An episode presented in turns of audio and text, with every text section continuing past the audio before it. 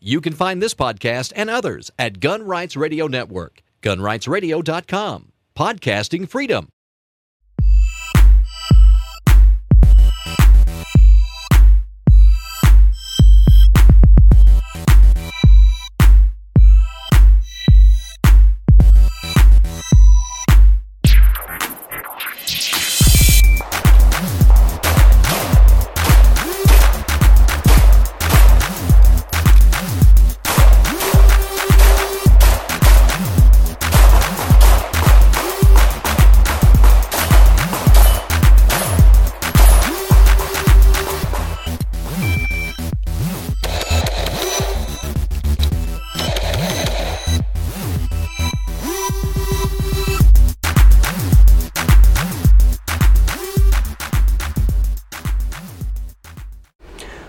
Welcome to episode 39 of Shooting the Breeze, the formal po- gun podcast of WaltNPA.com. I'm Walt White, and this episode's a little bit late. Uh, I'm recording it on the day that I generally publish it, and it has a discussion topic that is sort of off topic. Uh, it has a it has the potential to get kind of long. I haven't recorded it yet. I tend to do these podcasts in order, so this is really the beginning of the podcast, and I'll be stepping through this this whole podcast sort of in order. And when I get to the discussion portion, um, I have a topic that that doesn't directly involve guns. Um, th- there's a there was a gun involved indirectly, and it, it's. I kind of want to pose the question, uh, pose a question about the scenario, and, and kind of get an answer from you. So, uh, bear with me as I get through that very that, that potentially very long segment, and uh, and sort of discuss why this podcast is late. Uh, outside of that, I have three pieces of news. Uh, there's kind of a twofer on the first piece. I have two separate news articles on the same situation, and then two separate articles. So really, I have four news articles to read you, revolving around three different stories. I've got three pieces of featured content: a cigar and drink pairing, and you know that that's sort of going to make the podcast. But before I before I get rolling into the news, I want to remind you of the contest to win a signed copy of Shoot Your Guide to Shooting in Competition by Julie Golob.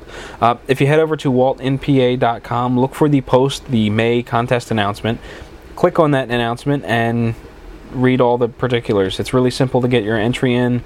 Uh, once you do that, uh, I'll randomly select a winner at the end of the month. And you'll get yourself a signed copy of Shoot, Your Guide to Shooting Competition by Julie Golob.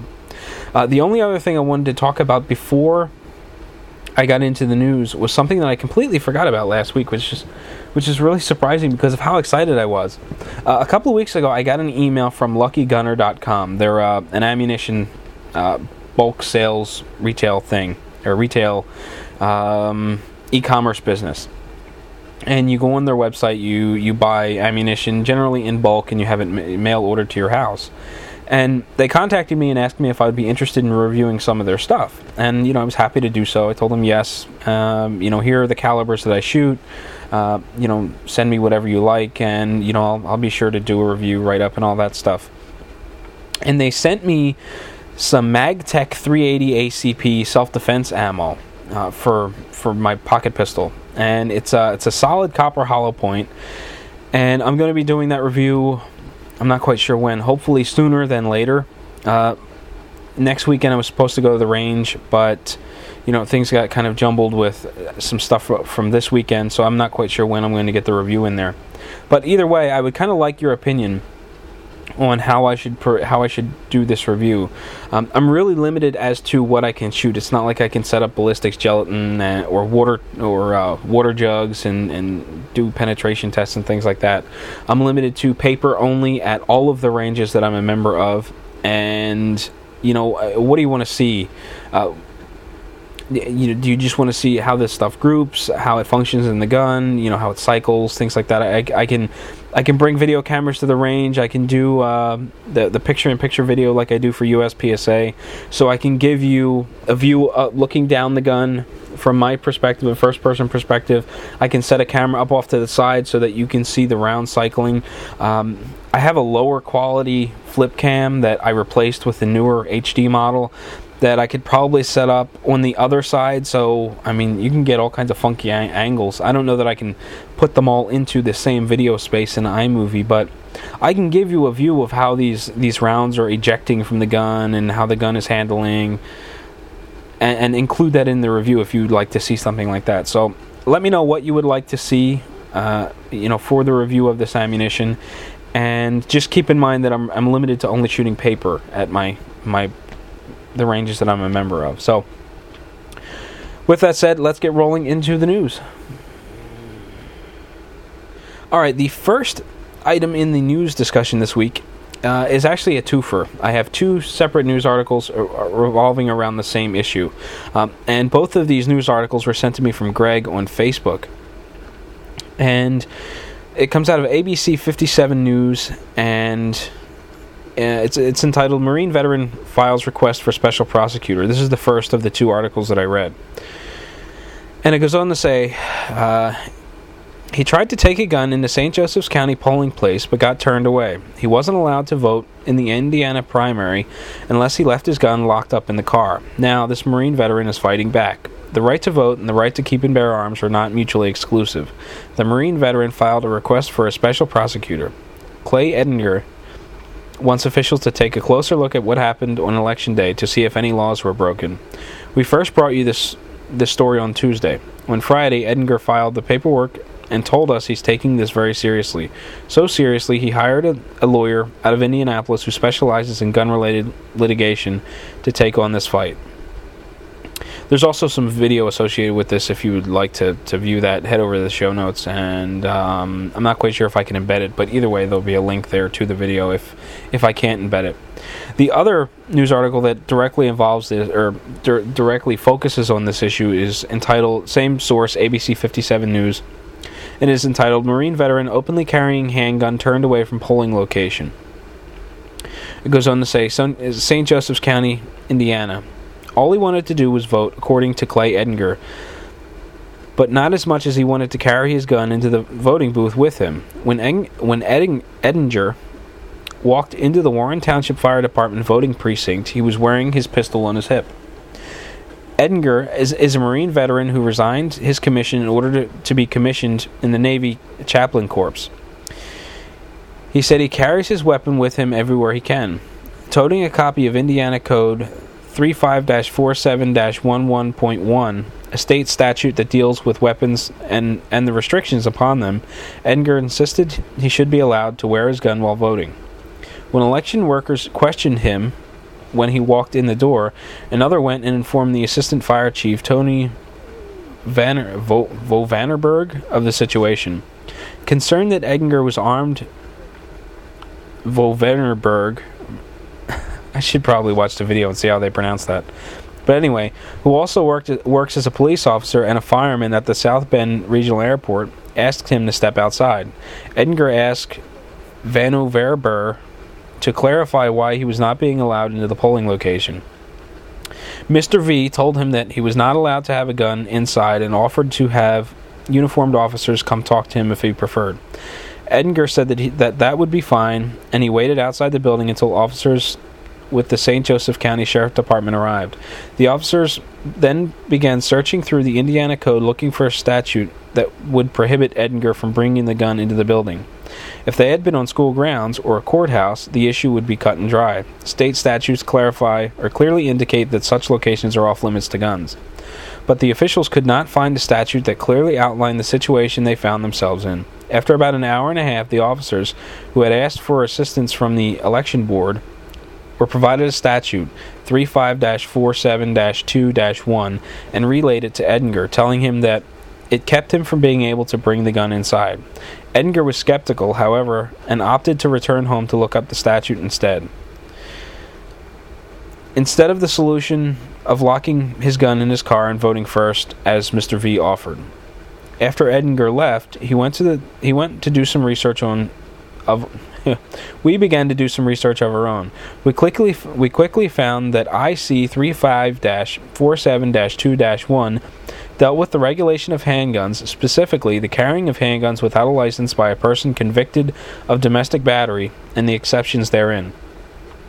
There was no indication nor int- intimation, intimate, yeah, in, that Edgar had ever been convicted of domestic battery, and that Edgar is licensed to carry a gun. It was clear the statute did not apply in this situation. We contacted the county clerk's officers, the county clerk's office, elections department, and were connected with with the clerk himself. Terri Rethlake admitted to that they had passed on an incorrect statute, seemingly by mistake. She said that they had been provided the information by one of the general counsel uh, for the election board, Leslie Barnes. We contacted Barnes, who told us that she had been given information by the Indiana State Police and provided us a number to reach them. We contacted the state police at the number provided, but they but the individual was unable to help as his equipment was not allowing him to access the state statutes electronically. He transferred us to the Indiana the Indianapolis division of the state police, where two officers spent the better part of an hour looking for a statute that would prohibit Edgar from bringing the gun inside. They even enlisted the help of an attorney who also could not locate st- such a statute in the same time frame and given the resources they had at the time. About 30 minutes before the polls closed, Edgar returned to the fire department and waited for a St. Joseph County officer to arrive. The officer spoke to Edgar and told him that that even he, the officer, could not wear his gun into the building to vote. The officer said he had been told this while working for the South Bend Police Department four years prior. He could not remember the state statute that he had been shown. Edinger calmly requested to record the verbal exchange and then left quietly without ever voting. Wearing the gun openly in public allows him to show society that not all bad people carry guns, according to Edinger. He hopes that when people see him in public and with his wife and kids, they view him as a normal person that just wants to keep his family safe. But there are some who think Edgar is just asking for trouble. Mr. V, who admits to understanding Edgar's legal right to bear arms and even openly carry, cannot come to grips for Clay's reason for refusing to simply take it off and go vote. It is his principles that kept him from giving up his gun, said Edgar. So there is your, your issue. We've got a, a legally uh, licensed and carrying citizen who decided they were going to go open carry during the the uh, the primaries in Indiana. And when he did so, uh, he was asked to come outside. And you know, reading over this article, it sounds like the people involved in in voting did everything in their power to try to prevent him from doing so.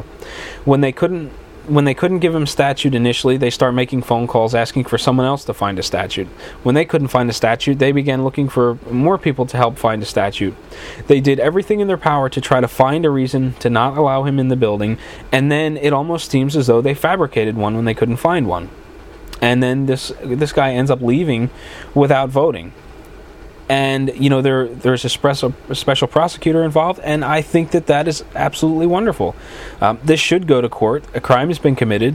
Uh, he was, you know, he was denied his right to vote, and the the the right to vote and and carry a gun they don't cancel one another out. If there is no law that says that he can't be permitted, uh, that he cannot carry in that particular building, then let the man in, let him vote, let him do his thing, and stop trying to just you know, stop trying to stop trying to turn him away and batter his rights or beat his rights away. It's uh, it's absurd.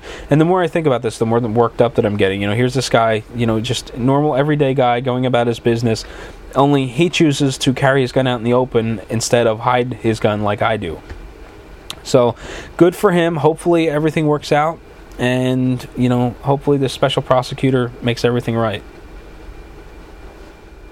All right, the second piece of news that I have comes from the Associated Press, and it is entitled Korean War Vet 84 Shoots Intruder Inside Home. This was published five days ago, and it goes on to say Elizabeth, Pennsylvania. An 84 year old Western Pennsylvania man kept. Wow. Okay. An 84 year old Western Pennsylvania man and Korean War vet shot and wounded a home invasion suspect and then forgave the man's family when they came to apologize. Police said Raymond Hiles, 25, was captured Tuesday, not long, long, not long after trying to break into Fred Ricciuti's Elizabeth Township home, about 15 miles south of Pittsburgh. My wife and I were asleep. We were staying downstairs because my wife is ill, Ricciuti told the Associated Press on Wednesday. I'm saying Ricciuti, it's actually spelled R I C C I U T T I, and I'm not quite sure how to pronounce it, and I'm I, am i am doing a really good job of butchering names this episode, but we're just going to keep calling him Ricciuti, Ricciuti, Ricciuti, since you know I'm I'm, I'm I'm I've already butchered it. I might as well keep butchering it. Said he heard a noise at about 4:30 a.m. and could see someone coming in into the room. He pulled a gun out of a drawer, yelled a warning at Hiles, and then fired once, hitting him in the neck. Ricciuti, who was born in Italy, said he came to the U.S. in 1937 and later served in a tank battalion during the Korean War. In the war, I experienced a lot of bad things, but I had never experienced that in my own house, he said, of the invasion. Ricciuti said the suspect lives across the street and he's never for- faced any hostility in the town. I know the family, they're good people, he said, adding that they came over in tears to apologize for what Hiles allegedly did. I forgave them, he said, adding that he couldn't hold them responsible for Hiles' actions. WPXI TV first reported the investigate that the investigator said Hiles was arrested a few blocks away carrying a screwdriver and a stun gun. He was being held on a $100,000 bail on charges including criminal trespass and burglary. Online court records didn't list any attorney for Hiles. Authorities said they don't expect to to bring any charges against Ricciuti. All right, so just to summarize really quick, uh, it, it, sounds like both uh, Ricciuti and his wife were staying probably in their living room because his wife was ill. Uh, 4:30 in the morning, he hears some banging, some bumps in the night, and you've got someone coming into the house it's got to be a, a, scary situation for one because you've got someone breaking in. Uh, two, I would I would imagine that you know when you start getting up older in years, you know you you've got to start feeling more concerned with your abilities. I mean, at 84 years old, you know he's, he's probably not nearly as mobile as he was 20 years ago, uh, and even 20 years prior to that. So you know those sort of thoughts have to be going through your mind, and, and you've got this this burglar who's coming through your house and you do what you what you do what you've got to do to keep you safe, to keep your wife, who's you know probably sound asleep on the couch or on a chair next to you. You know you, have got to keep these people safe. So you go to a drawer, you grab your gun, you yell. He keeps coming. You pull the trigger. Um, obviously, it, it, wasn't a 45 because you know he clipped him in the neck. 45 is the magic bullet. Should have put him down, but you know, I'm not. I'm not opening myself up for that debate. I just thought that would be an amusing little jibe to add in there. But uh, guy gets out, gets out of the house, runs away. He's later captured by police, and he's got a screwdriver, which he probably used to break into the house, and a stun gun. Um, you know, I don't. Uh, stun guns can be pretty nasty. You know, tasers and such. I don't know what they would do to someone in their 80s if you know if you were breaking into a home and you know an 84 year old tried to defend himself. Uh, you know, hand hands on kind of a way, you know, without the aid of a firearm what would have happened had this kid tased him? I mean, w- would that electrical jolt have killed him, or you know, would it would it have just subdued him? Uh, you know, that's just kind of a really scary situation. You know, considering the potential, considering the victim in this case, which is the older couple. You know, was that non-lethal weapon a lethal weapon in this case? It's it's kind of curious. So all in all, it worked out. The good guy gets away in the end, forgives the family, who I think was it was really good of them to come and apologize to him, because, eh, eh, like he said, you know, he can't hold them responsible for their for their son's actions, but at the same time, you know, I think it was very big of them to come and apologize for some stupid act that their their son or their child took part in. So, all in all, I think this worked out in the end. You know, the the older couple was probably shaken up, but you know, they did okay. The the uh, the older gentleman did just fine. Well, the last piece of news uh, is is kind of I don't want to say like near and dear to me, but I, I feel I, I, feel like I have like a little bit of an attachment to it because I'm familiar with the business that this happened in. I'm, I'm not familiar with that particular store, however, I'm familiar with the company as a whole. Very familiar with them, in fact, and this comes from LehighValleyLive.com. I believe Nick sent me this news article and is entitled Bethlehem Cigar Store Manager Held at Knife Point by Irate Customer, police say. A manager at Cigars International store on Main Street in Bethlehem had a knife held to his throat by an angry customer until the manager pulled out a handgun, chasing away the sus- suspect, according to police. Matthew Bizura, it's B-Z-U-A, B-Z-U-R-A, 37, told police that su- that the suspect became irate after he was carded for a tobacco purchase at about 8:55 p.m. Thursday at the 535 Main Street store. Bizura confronted the suspect outside the store after the suspect knocked over an outdoor advertising sign, police say. The incident unfolded, Bizura said, when the suspect and his two friends were mouthing off inside the store after he asked to see identification. I explained politely that if you look look 29 or younger, we have to card you. It's the law, Bizura told the Express Times.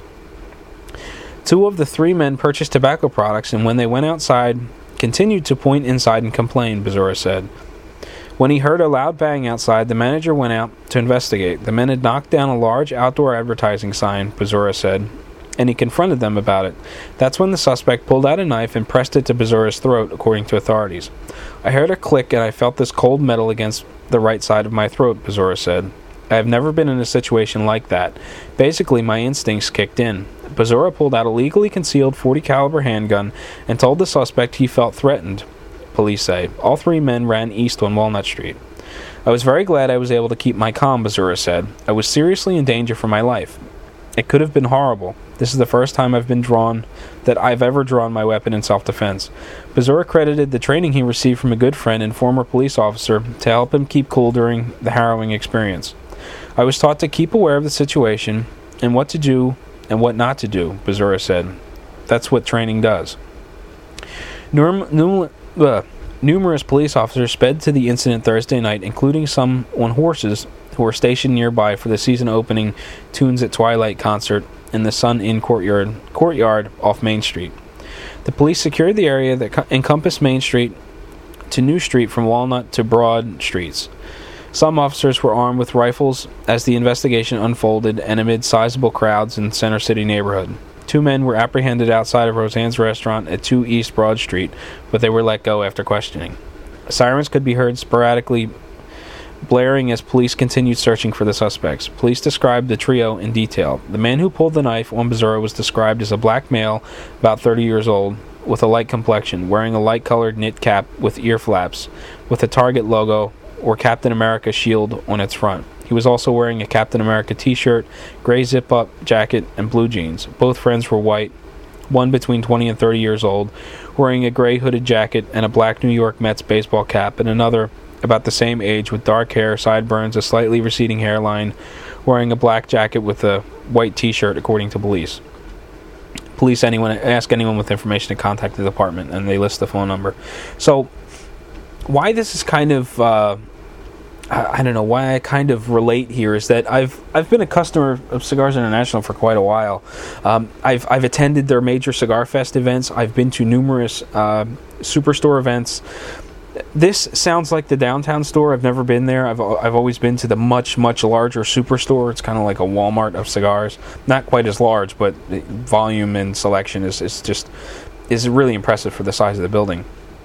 And the size of the building is impressive, but uh, what I know about Cigars International is I've talked to numerous of the manufacturers that go there. So uh, when when a cigar manufacturer visits Cigars International for whatever reason, you know they're doing an event, you know they're doing some press stuff, whatever the case may be.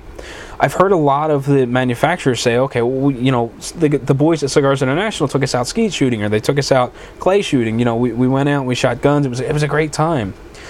And, you know, Cigars International has always been gun friendly from what I understand. I've never openly carried there, but I've talked to, or I've, I've heard of a, couple of people from the PA FOA forums going there open carrying. I think they even had a an open carry meet and greet there at one point in time.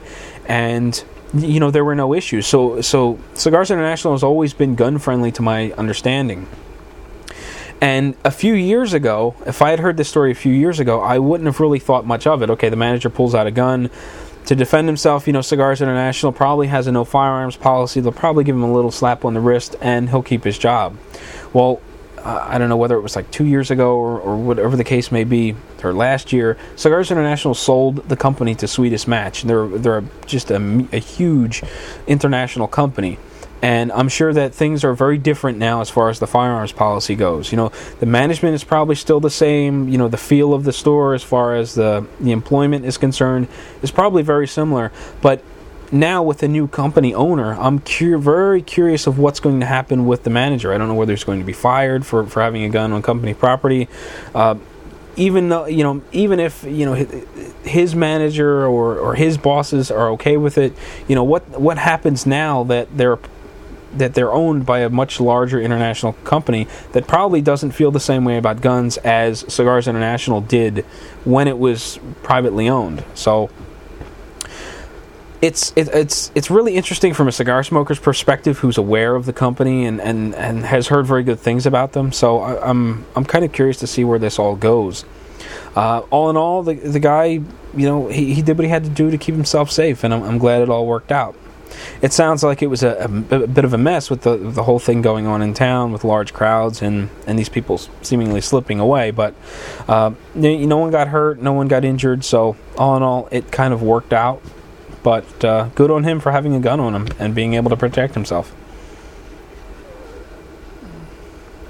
All right, well, it is time for the featured content portion of the podcast, and because the the news got a little bit long, I want to try to, I don't know, get through this on a fairly quicker note, or a little quicker than usual, because again, the discussion topic may get a little bit lengthy, and I don't want the, the overall length of the podcast getting too long. So, let's sort of try to breeze through this relatively quickly. First one comes from the Cato Institute. Last week, I made mention that I I found a post on gun rights or on Gun Free Zone from Miguel, pointing out uh, this this video on stand your ground logs from the Cato Institute, and I didn't get a chance to watch it. The video was like something like 70 minutes long. I wanted to watch it, however, I just never got around to it. And from just kind of scanning it looked as though it was set up in sort of a debate format. I believe there were four people there two people in favor of stand your ground, two people uh, against stand your ground, and there was a discussion back and you know the, the pros and cons and from from each individual, and and it was sort of a. It, it sounded almost as though this was a big debate on on stand your ground and and how it all worked. Again, I didn't get a chance to watch it like I would have liked. Well, the following week, well, last week, I came across a post on the Gun Rights Radio Network where someone posted about uh, a Cato Institute podcast featuring Massad Ayoob. And the, the podcast is entitled Some Clarity on Self Defense. Uh, I don't recall the host's name, but it's the host and Massad Ayoob discussing self defense for roughly 18 minutes. And as usual, Massad Ayoob does a, a, fantastic job of presenting uh, the case of self defense and just speaking highly of gun rights and firearms in general. And he's just a pleasure to listen to. I, I really like. He, he's he's articulated. He's he's well spoken. I, I, really like the way he presents information, and he's the type of person that I could I could probably listen to all day and not really get sick of, of hearing him, you know, talk for an extended period of time. So he discusses a, a, variety of things. He talks about uh, how the English common law castle law has evolved and how we're now seeing self-defense law and the common misconception of you know this this stand your ground law being a license to kill or a license to, to be a vigilante and hunt people down and he sort of dispels that that misinformation uh, he talks about uh, everything that's involved with self-defense what what is required before it's a justifiable shooting. And he discusses uh, how things go down in that situation and just uh, a variety of other things. Again i'm trying to speed this process along and i don't want to talk too much about what i've heard because you know again the whole point of feature content is to whet your palate and make you go listen to it for yourself. So head over to the cato institute. The link will be in the show notes.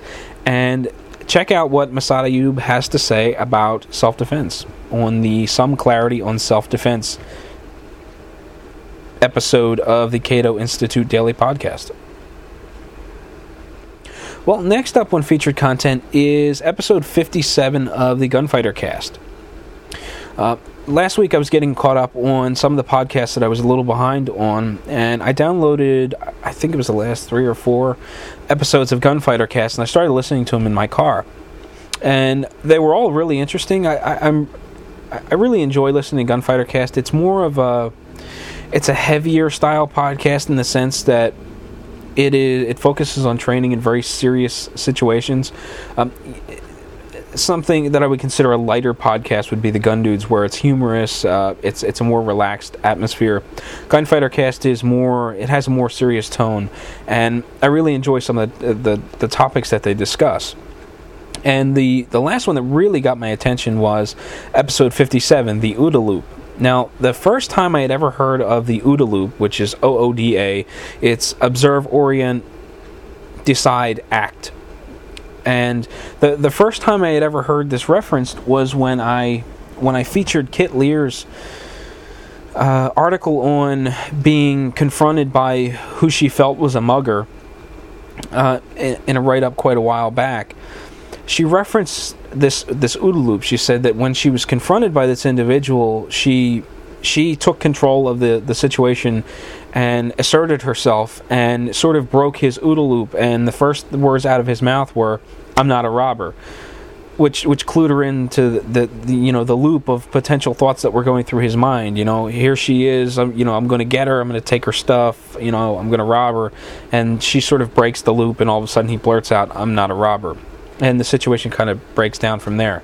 Uh, she made it out okay. She was a little shaken up, but you know the guy kind of ran off, and and that was the end of it. But in the gunfighter cast, the really interesting thing here is that uh, Daniel has a co-host now. I believe his name is John, and they have different perspectives on this. And I thought that was really cool. Daniel is uh, an active duty Marine who has been trained uh, to to think of and teach others an the OODA loop in a specific way.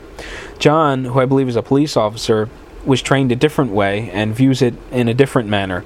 They're both very similar, but Daniel talks about skipping portions of the process due to training, where John talks about sort of stepping through each step one by one by one by one and it was really interesting to hear them talk back and forth about how it works, uh, how it was developed in the first place, uh, what it was developed for, how it's been adapted over time for different training scenarios, and how it's still being taught today and utilized today. So, all in all, really, really good episode. Definitely head over to Gunfighter Cast and check it out. All right, the last piece of featured content comes from Walls of the City, and it is entitled Gunsmoke Lied Twice.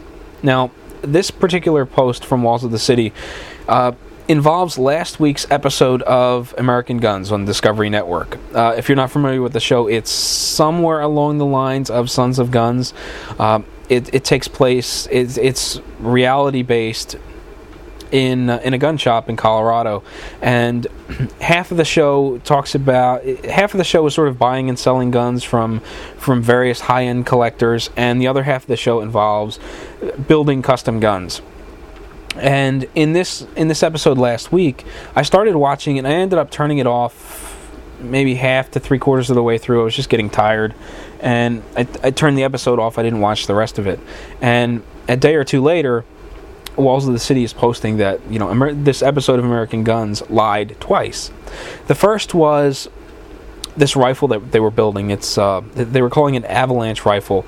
This guy that does avalanche control needed this big badass gun to induce avalanches, and he wanted this set up so that he could sight in with a 50 caliber round and create the av- induce the avalanche with this big 20 millimeter exploding round. And as the show progresses, uh, the the the the gun store owner, Rich Wyatt, goes down into the basement where the where the gunsmiths are, and he puts down the 50 caliber round, and he says, "Okay, we're you know we're going to build this rifle, but it also has to fire this round." And he puts this big 20 millimeter round down. He said, "You know, this is this isn't an exploding 20 mil, 20 millimeter round." And on Walls of the City, they explain that it's not a 20. It's not an exploding round that they're that they're hyping up. It's a blue training round. Now I remembered when he when he put down this round and I saw the blue bullet. I thought, you know, that, that looks just like the blue chalk rounds that they were using on Top Shot. Only on Top Shot, they explained that it was blue, it was a training round, they weren't going to be firing actual explosives, but uh, this, this, ch- this training chalk round was going to mimic the same thing. So Walls of the City explains that this is not an exploding round. It's blue because it's a, it's it's similar to a training round, and he talks about that for a little while. and he, he talks about the explosion that it creates and how that was absolutely bogus. And then, then the second part of the lie was there was a woman that came in who wanted to trade in her AR 15 on an AR 10, but she wanted a twist. She wanted a grenade launcher on the AR 10. And the show makes it out to, to seem as though it's really easy to go buy a grenade launcher. You can just have it slapped on your gun, in and out, wham, bam, you're done, you got a grenade launcher and he goes through the whole process of you know the, you know there's a, there's an ATF process involved. You know has to be licensed or you know you need a tax stamp and there's a lot of paperwork involved and there's a there's a delay. And and when you tell the guy you want it and when you actually get it it's not this t- condensed time frame like they show on TV and in all actuality they put a flare launcher on on her gun. It's not a grenade launcher. So that was the second lie. Now I, get done reading the, the this post, and I thought, you know, that's that's pretty interesting. I'm really glad that, that he he he called this this type of stuff out and, and made it very apparent because it's it's very easy to watch TV and especially something like this and get the impression that that's really how the world works. I mean, being in uh, being sort of in in the gun scene a little bit. You know, I know that there's a lot of paperwork involved, and I know that you know you just can't go slap a grenade launcher on your gun. But you know, the general population may not know that. Anyone that's watching uh, American guns out of sheer, you know, for sheer entertainment purposes, and really aren't shooters may not know this. And you know, I'm glad there are people out there that that make this stuff clear and point this stuff out. Well, in the comments section, there were one or two comments about people that were familiar with American guns in Colorado, and they suggested people do some Google research on the company. And I was bored after I read this. I thought, oh, okay, you know, I Google American Guns, Rich Wyatt, Gunsmoke, Colorado guns the store being Gunsmoke, and I started popping up with a variety of different things. Uh, the first thing I came across was from like AR-15 Shooters Club in Colorado or something, and they're discussing the business practices of Gunsmoke and how things are outrageously expensive, and Rich Wyatt, Rich Wyatt is rude and condescending and just kind of a jerk. And then I'm doing some more research and I'm finding a ripoff report where Rich Wyatt, well, not necessarily Rich Wyatt. He said he claims he wasn't there, but Gunsmoke uh, sold this woman a gun before that they before they did the state background check. And then after she had purchased the gun, they perform the background check, find out that she's she's ineligible to own a firearm due to a restraining order some years before so they couldn't turn the gun over to her. And ultimately, they told her, okay, um, the only way that this is going to get resolved is if we sell the gun for you on commission, and they wanted 20%. She, she wound up going on the Tony Martillo show or Martillo show or something like that, or Tom. I don't remember the, the radio host name, way back in 2009. And there were three days of updates on this uh, they, they, on the radio show. And. Um, I, I really dug and dug and dug and tried to dig up those old podcasts or the, the old MP3 versions of that radio show so that I could hear what's going on because the people that were talking about this were saying that he was belligerent, he was screaming at the host, he was totally just being an absolute jerk. And I, and I wanted to hear it for myself. This was long before the TV days when he needed to eh, you know to to come across a certain way to appeal to the TV market. So I was really interested in hearing those those on air episodes. However, I just couldn't dig them up.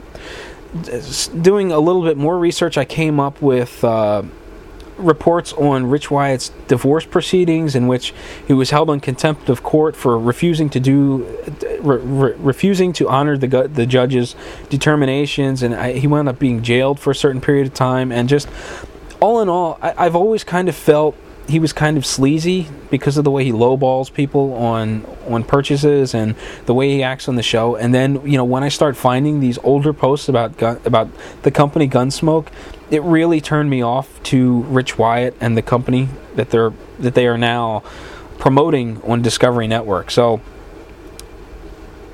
it, it was just interesting seeing all these different pieces come together and painting a much larger picture of American guns and Gunsmoke. So uh, head over to Walls of the City, check out the post on uh, Gunsmoke lied twice to find out more about that particular episode. And if you're interested in, those the, the, links that I found, I put them on my Facebook page, uh, Walt in PA.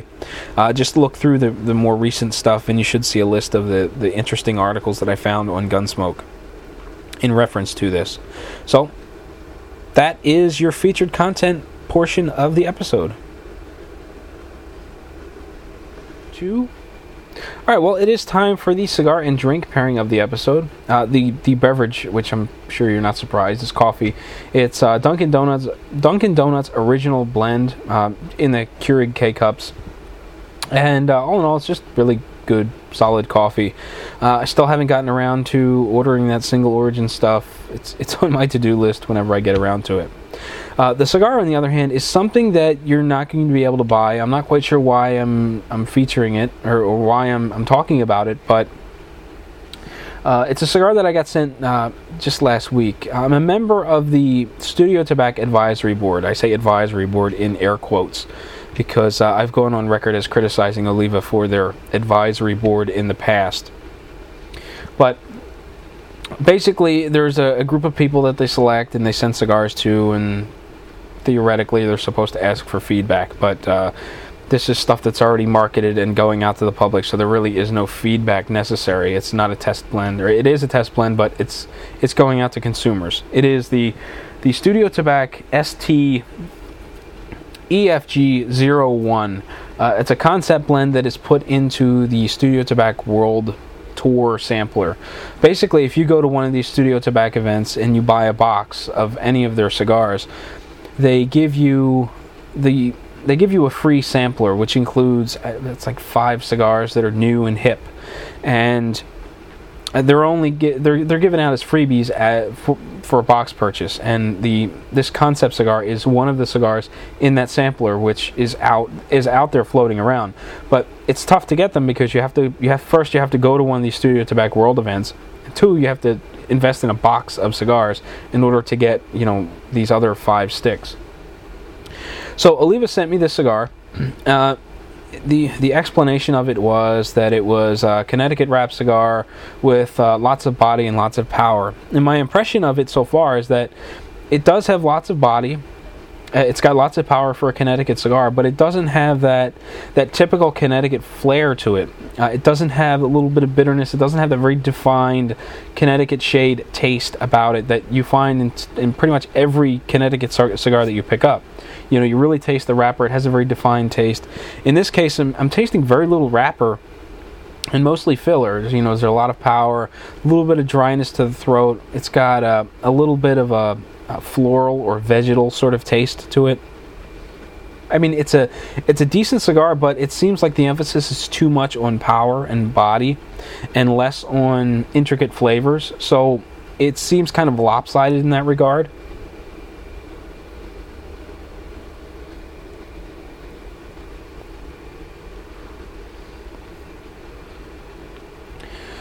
Be, if I were to choose between this cigar and the currently available Oliva Connecticut Reserve, I would lean towards the Connecticut Reserve. I think it's more balanced, has more flavor. Uh, the the body and, and power of that is toned down a little bit. It makes again more of a balanced cigar, where this one has is more flavor or is more body and power, a lot less flavor. I wouldn't go out and buy a box of cigars and get the sampler just for this one.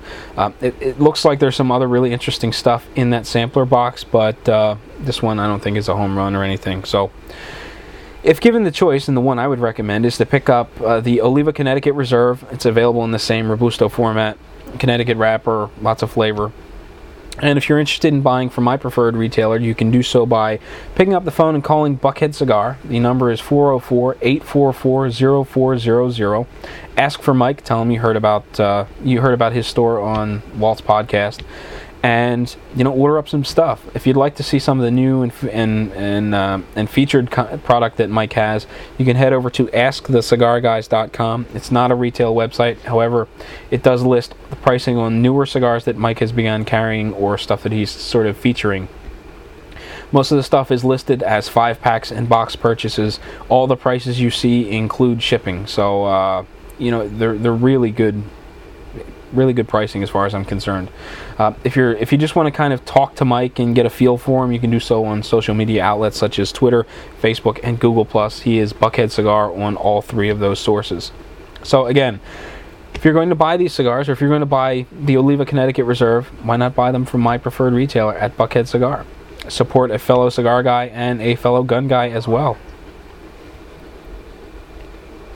All right, now for that discussion topic that doesn't primarily involve guns, but does involve a gun and is sort of the reason for this podcast being late. And that is on Sunday, Mother's Day, um, I was driving home from visiting my mother and I was in a car accident. Uh, uh in a nutshell, I had someone, we were, I was approaching uh, an intersection. I had traffic coming towards me and I was going to continue straight on this road.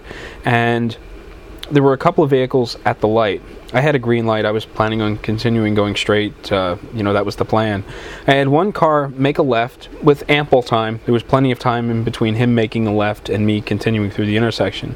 However, I tapped the brake, slowed down a little bit when he made the left and the there was a truck behind him who uh, apparently didn't see me and decided to sort of piggyback in through the intersection and as the other car made completed completed its turn and I continued going straight. This other guy pulled into my lane and we collided. Uh, we hit you know pretty much head on and it was it was kind of a violent and, and scary situation. Um, Probably the insurance company now. Well, sorry for the interruption. Not the insurance company. Uh, it was the, the auto body shop where my car was towed. But I've been getting a lot of calls from uh, my insurance company and the other guy's insurance company. But uh, the, the interesting thing about this the scenario was was sort of my mental state uh, as this all happened. I've read reports of people getting involved in, in, in self defense situations where you know they were in absolute panic. Uh, shaking really hard adrenaline's pumping uh, you know just absolute fear. Sometimes they freeze uh, sometimes they don't know how to react. And then i've read other instances where people say that it, their mind was perfectly clear. Uh, you know they were focused. Everything was just rock steady solid you know no sh- no shaking of the, the hands. Uh, they're very focused on what was going on. They were able to to cope with the situation and handle it you know to the best of their abilities and in in in those cases it works out really well. However after the fact you know there's that adrenaline dump. They're shaking really hard uh, you know it's, it's sort of i guess it's their their body falling apart after that really intense situation. And i had something similar happen. As i'm coming down the road and i see this guy pull into my lane and at, at that point it's kind of like you know it, it's it's too late. Either I swerve right and I go in the direction that he's traveling and we collide anyway. Maybe I veer left. However, because this guy's making a left, there's traffic going around him. So if I swerve left, I may hit a car head on and we'd both be doing, you know, 40 miles an hour. And that would be even worse. Or just kind of mash on the brakes and hit the guy and, you know, hope for the best. And that's kind of what happened. I just mashed on the brakes. I bore down on the wheel. You know, it's it's it's kind of weird when you see it in the movies and stuff. People are sucked back to their seat. They're pushing down on the steering wheel really hard, and they're bracing for impact. I found myself leaning forward a little bit and really bearing down on the steering wheel. And, you know, as we collided, there was a bit of disorientation as I was hit in the face with the airbag. Um, I don't remember whether or not I was wearing sunglasses at the time. Uh, the bridge of my nose is still really sore. Um, I didn't get hit in you know full on in the face with the airbag. It kind of hit the the top of my head, I guess. During impact, my head went forward. The, the seatbelt did a really good job of, of holding me in place. I have a nice bruise across my chest to show to prove that. But I, I guess my head went forward and smacked the airbag, and there was a there was a bit of disorientation and I got a, a lungful of the the powder or the smoke or the propellant, whatever's in the airbag, and, and I felt kind of really heavy chested and congested. And I remember like everything pretty clear. You know, I wasn't panicking and in outright fear. You know, I knew it was coming. I was going to hit him. And you know, it was it was just kind of like, okay, I've made my decision. I'm going to continue going straight, and you know, brace for impact. So, I hit him. My head hits the airbag and you know I'm a little disoriented. I remember seeing a guy get out of the the passenger or the the driver's side of the truck and rushing over to my windshield. Uh, it was my little four door sedan versus a, a 91 Chevy 1500. He won in terms of uh, in terms of which car survived, you know, survived better this impact. The truck won, but I remember him coming around to the the window and asking me if I was all right, and I, I was kind of like, yeah, yeah, I'm okay, I'm okay. I think you know I'm all in one piece. And then I remember this happened in front of uh, a restaurant. My horn was stuck on, blaring. Uh, I out of the corner of my eye, I saw a guy come running out of the restaurant, an older gentleman who came running to see if everyone was all right. I remember him watching him trip over the curb and falling kind of hard on the street and the guy that's asking me if I'm all right, I'm telling him go check on the older guy that just came running out of the restaurant. He fell, he hit the street kind of hard. Make sure he's okay. This guy's looking at me like I'm like I'm stupid or something. And then I remember just kind of like looking over and yelling out my open window, "Hey, are you all right?" And the guy just kept running, or got up and kept moving. But at that point, I've got people coming to my car. I'm I'm a little disoriented. I'm pushing the airbag out of my face. There was a woman who's who's looking in my open driver's side window asking me if I'm all right. Do I need anything? And I told her, you know, I think I'm all right. Just just kind of give me a second. I push deflate the airbag, push it out of my face, and I tell her I'm really hot. You know, I'm, I'm really really hot. Can you can you open the door for me? She opened the door. I got my legs out and swung them to the side. I guess the you know the heat from the airbag and stuff had my legs like really hot. It felt like my pants were on fire, kind of a thing. So I swung my legs out and uh, everything was okay in that regard. Actually, just before that happened, I remember feeling like my nose was bleeding and my face felt like I had a bad sunburn. I'm still kind of pink uh, uh, across my forehead and the bridge of my nose. And I remember thinking, okay, I, I got to look and see how bad this is. I think my nose is bleeding, but I don't want to touch it. And I, I, sort of lifted myself up in the seat a little bit and looked over to the rearview mirror, which was really twisted and broken. So I, so I couldn't I couldn't see myself, and I thought, okay, maybe that's better that I don't look at my face because I don't like blood, and my wrist was bleeding. So we we turn around in the car, and one of the first things I said was, "Did someone call an ambulance? Are the police on the way?" He said, "Yeah, we called 911. People are on the way." And you know, once I once I determined that okay, I'm not going to die, I'm okay, then immediately I start I fall back into that self-defense sort of mindset. Okay, what what happened? Get a clear image in my mind of what happened because the police are going to ask for a report. I'm going to give the police a report. Um, I don't know what the other driver is going to say. I don't know whether there was any witnesses. I don't remember whether there was a car behind me who saw it. I don't know if anyone in the oncoming in when oncoming traffic saw saw it happen. And you know, I'm sort of just building up this defense in my mind. You know, like what am I going to do? I, you know, I've just been involved in a crash, and you know, like I'm sort of associating it with everything I've read for defending yourself in the event of a self-defense scenario where there's a gun involved. You know, from the very beginning, you have to start defending yourself. Even you know, I, am as far as I'm concerned, I'm the victim. You know, I, I didn't do anything wrong. The guy pulled out in front of me, and there was nothing I can do. But that doesn't change the fact that there's a, there's going to be a third party coming here in the form of a police policeman who's going to take an incident report and this could involve this could evolve into a court case. It could be the other driver claiming it was all my fault. I did something. I don't know what the the witnesses are going to say. You know in my mind I didn't do anything wrong but I still need to defend myself and and put myself in a position you know so that I, I don't get myself in trouble okay, I've got an ambulance coming. Immediately, well, one of the first people in the scene was uh, a, a, vo- a, volunteer fireman.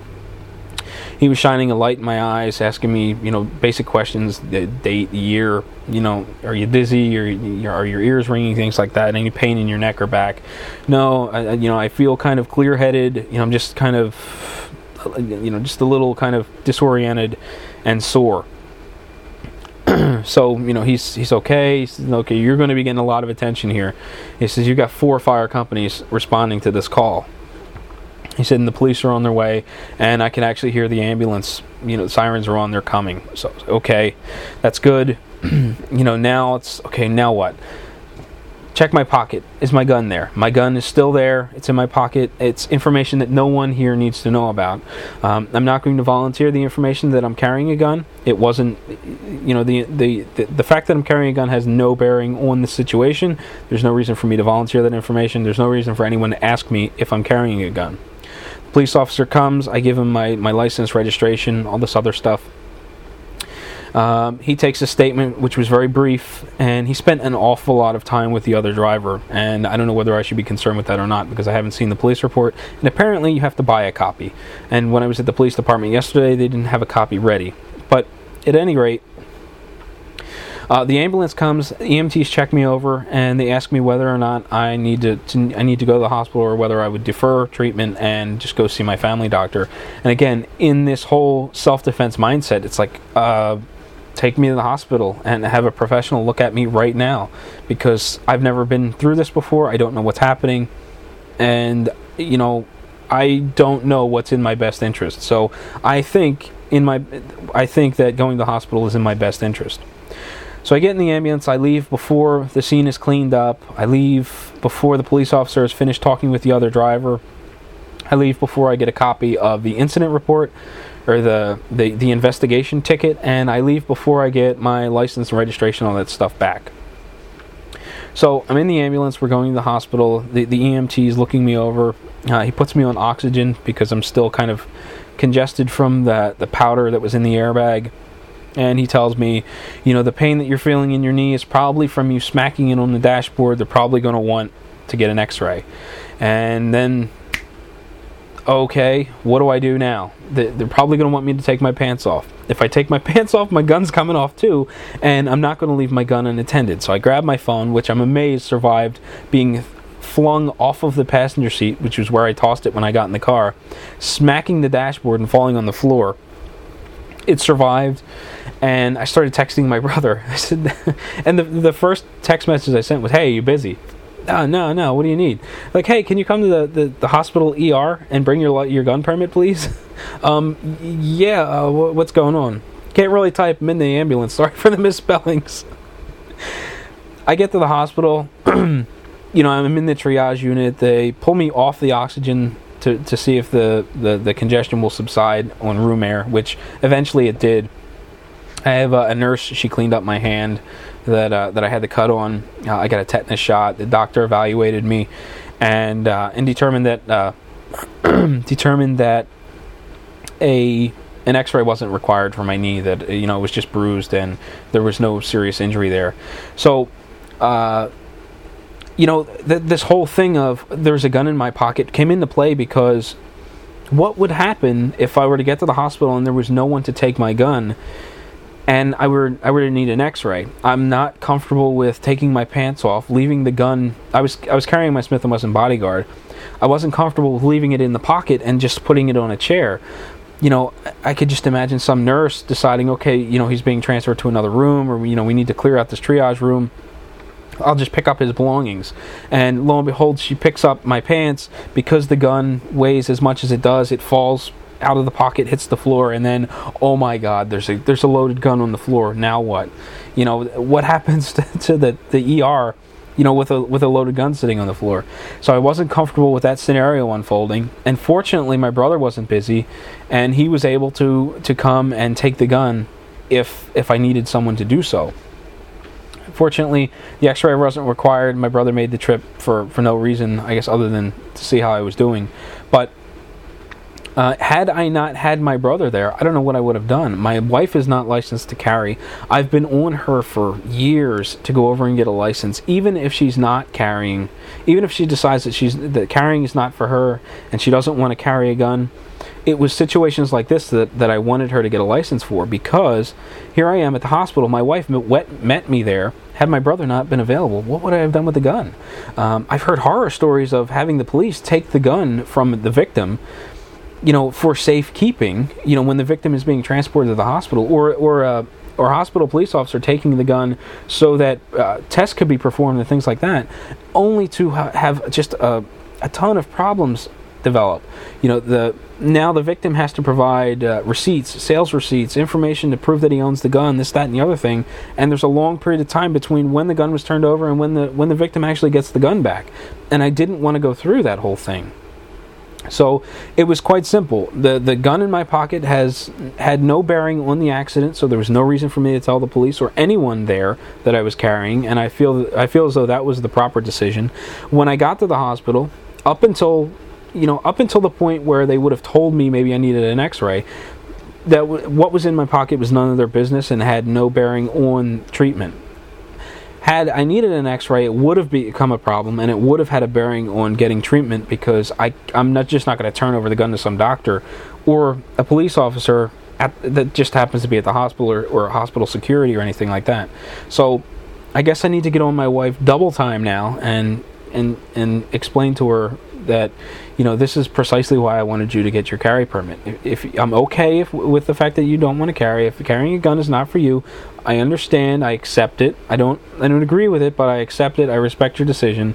However, I would still like you to get a license in case this ha- were to ever happen again because I'm not comfortable with turning my gun over to just anyone. I would have much rather given it to my wife and told her stick it in your purse. However, had I done so, she would have been breaking the law and could have faced uh, some serious prosecution for you know for carrying a concealed weapon when she wasn't licensed to do so. And because it was a because it was a pocket pistol, there was no holster that she could have openly carried. Had I taken my XD, she could have tucked her shirt behind it, and I guess it wouldn't have worked because she was wearing a dress. But at any rate, if she were wearing, you know, jeans or something like that, I was wearing a tuckable holster. She could have tucked her shirt behind it and openly carried the gun. License not required. I could have taken possession of the gun back after I was released from the hospital. But had it been more serious, you know, obviously it would have become more of a problem. Uh, I would assume she would have had to unload the gun, have it in a separate lock container from the ammunition in a non-accessible pos- place in the car, and then she could have transported it from the hospital back home. But just a, a really scary situation where the gun did and did not come into play, you know, throughout the whole thing. It didn't didn't come into play during the accident, but it did it it did become a potential issue at the hospital when when I thought that there may be X-rays and images involved. So I think I did the right thing. However, I would like your input. If you were in a similar situation where you were in a car accident and you had a gun on you, how would you have proceeded? Would you have told the police officer that you were carrying and had them take your gun? Would you have kept your mouth shut until you got to the hospital and then inform someone that you had a gun if there were more tests required? Uh, is your wife licensed to carry in the event that all of this stuff transpired? Could you have given your gun to her and proceeded that way? Um, is there anyone in your family that, that is licensed to carry and could come to your aid to take the pistol from you in the event that something like this happened and you needed to to get it off of your person in order to you know have all these tests performed and things like that. So again car accident that's why this podcast is late. Um, and there's a, there's your daily or your your your question of the episode if you want to give it some sort of name well, that's going to conclude episode 39 of Shooting the Breeze, the formal gun podcast of waltinpa.com. If I've said something that's piqued your interest, you want to talk about a little bit more, maybe I said something controversial, uh, maybe I got something flat out wrong, for whatever reason, you want to reach out and give me your opinion or, you know, share your mind. Uh, you can do so in a variety of ways. Uh, the easiest and probably most efficient way is to head over to waltinpa.com and click the contact link uh, located near the top of the page. Once you do that, a form will open up. Uh, you just key in your information, your message, click send, and wham bam, it's done. Uh, if you'd much rather use your, if you would rather use your own personal mail client, you can send an email to walt at waltinpa.com. Uh, please feel free to send audio attachments if you got an MP3 file you, yourself discussing something that I've talked about and you would like to hear that aired on the next episode of Shooting the Breeze. Please feel free to do so. Uh, if you just kind of want to chat it up on social media, I'm on Twitter as at Walt W. I'm on Facebook and Google Plus as Walt White. And my blog, Walt in PA, has a Facebook page. You'll just have to do a quick search for it in the Facebook search box. It should pop up. Click like, and you'll start getting updates from whenever I post uh, shooting related stuff to the Facebook page. Um, in addition to my contact information, actually, I'm getting kind of jumbled here. Uh, I'm also on the Gun Rights Radio Network forum. Uh, I have a Shooting the Breeze section where I post a link to all of the new episodes with a really quick rundown of what's on the show. If you would like to, to comment on that, please feel free to do so. Uh, speaking of the Gun Rights Radio Network, they are still in need of donations. Um, I'll include a donate link in the show notes if you've got a couple of extra bucks you want to throw their way. It'll help keep the lights on and uh, you know the network running smoothly. And again, that's going to conclude the episode. So thank you for watching, downloading, listening, subscribing to Shooting the Breeze. And until next time, take it easy. You can hear Gun Rights Radio Network on Stitcher Smart Radio. Stitcher allows you to listen to your favorite shows directly from your iPhone, Android phone, Blackberry, or Palm phones, on demand and on the go. Don't have Stitcher? Download it for free today at Stitcher.com or in the App Stores. Stitcher Smart Radio, the smarter way to listen to radio. Gun Rights Radio Network shows can be found under sources.